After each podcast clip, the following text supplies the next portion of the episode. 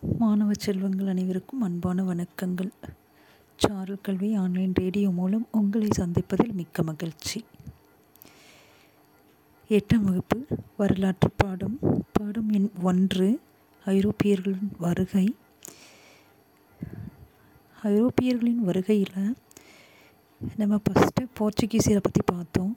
போர்ச்சுகீசியர்களில் வாஸ்கோடகாமா கடல் வழியை கண்டுபிடித்தார். அதன் பிறகு அவர்கள் அமைத்த வணிக தளங்களுக்கு ஆளுநர்களை நியமித்தாங்க அப்படின்னு சொல்லிட்டு பார்த்தோம்.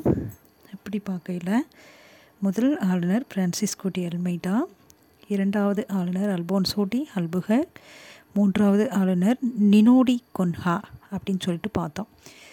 சரிங்க இப்போது போர்ச்சுகீசியர்களுடைய கடைசி கட்டத்தை நம்ம பார்க்க போகிறோம் போர்ச்சுகீசியர்கள் பதினாறாம் நூற்றாண்டில் இந்தியாவின் மேற்கு கடற்கரையில் இருக்கக்கூடிய கோவா டயோ டாமன் சால்செட் பசீன் சவுல் மற்றும் பம்பாய் போன்ற பகுதிகளெல்லாம் கைப்பற்றுவதில் வெற்றி பெற்றிருந்தாருங்க.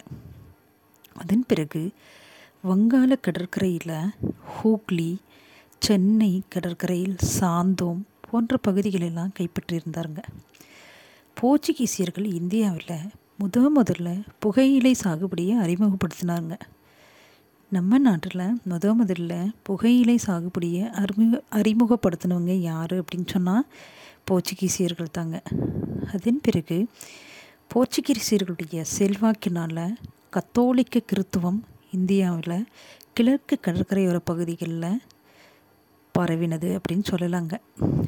அடுத்தது ஆயிரத்தி ஐநூற்றி ஐம்பத்தி ஆறில் போர்ச்சுகீசியரால் கோவாவில் அச்சு இயந்திரம் அமைக்கப்பட்டதுங்க. ஏற்கனவே போர்ச்சுகீசியர்கள் புகையிலை சாகுபடியை அறிமுகப்படுத்தினாங்க இந்தியாவில் அப்படின்னு சொன்னோம். அது மட்டும் இல்லாமல் ஆயிரத்தி ஐநூற்றி ஐம்பத்தி ஆறில் கோவாவில் அச்சு இயந்திரத்தையும் முத முதல்ல அவங்க தாங்க வெளியிட்டாங்க. சரிங்க அச்சு இயந்திரம் உதவியால் ஐரோப்பிய எழுத்தாளர் ஆயிரத்தி ஐநூற்றி அறுபத்தி மூன்றில் கோவாவில் இந்திய மருத்துவ தாவரங்கள் என்ற நூலை அச்சிட்டு முதல் முதல்ல வெளியிட்டாங்க. சரிங்களா? அடுத்தது பதினேழாம் நூற்றாண்டில் போர்ச்சுகீசியர்களுடைய அதிகாரம் படிப்படியாக அவங்களுடைய அதிகாரம் வீழ்ச்சி அடைய ஆரம்பிச்சதுங்க. சரிங்க இவங்களுடைய வீழ்ச்சி யாருடைய கையில் இருந்தது அப்படின்னு சொன்னாக்க டச்சுக்காரர்களுடைய கையில் இருந்ததுங்க. ஏன்னா டச்சுக்காரர்கள்கிட்ட தான் போர்ச்சுகீசியர்கள் வீழ்ச்சி அடைந்தாங்க அப்படின்னு சொல்கிறாங்க சரிங்க. மேலும் ஆயிரத்தி எழுநூற்றி முப்பத்தி ஒன்பதாம் ஆண்டில் போர்ச்சுகீசிய அதிகாரம் கோவா டயோ டாமன் ஆகியவற்றோடு நின்று போச்சுங்க.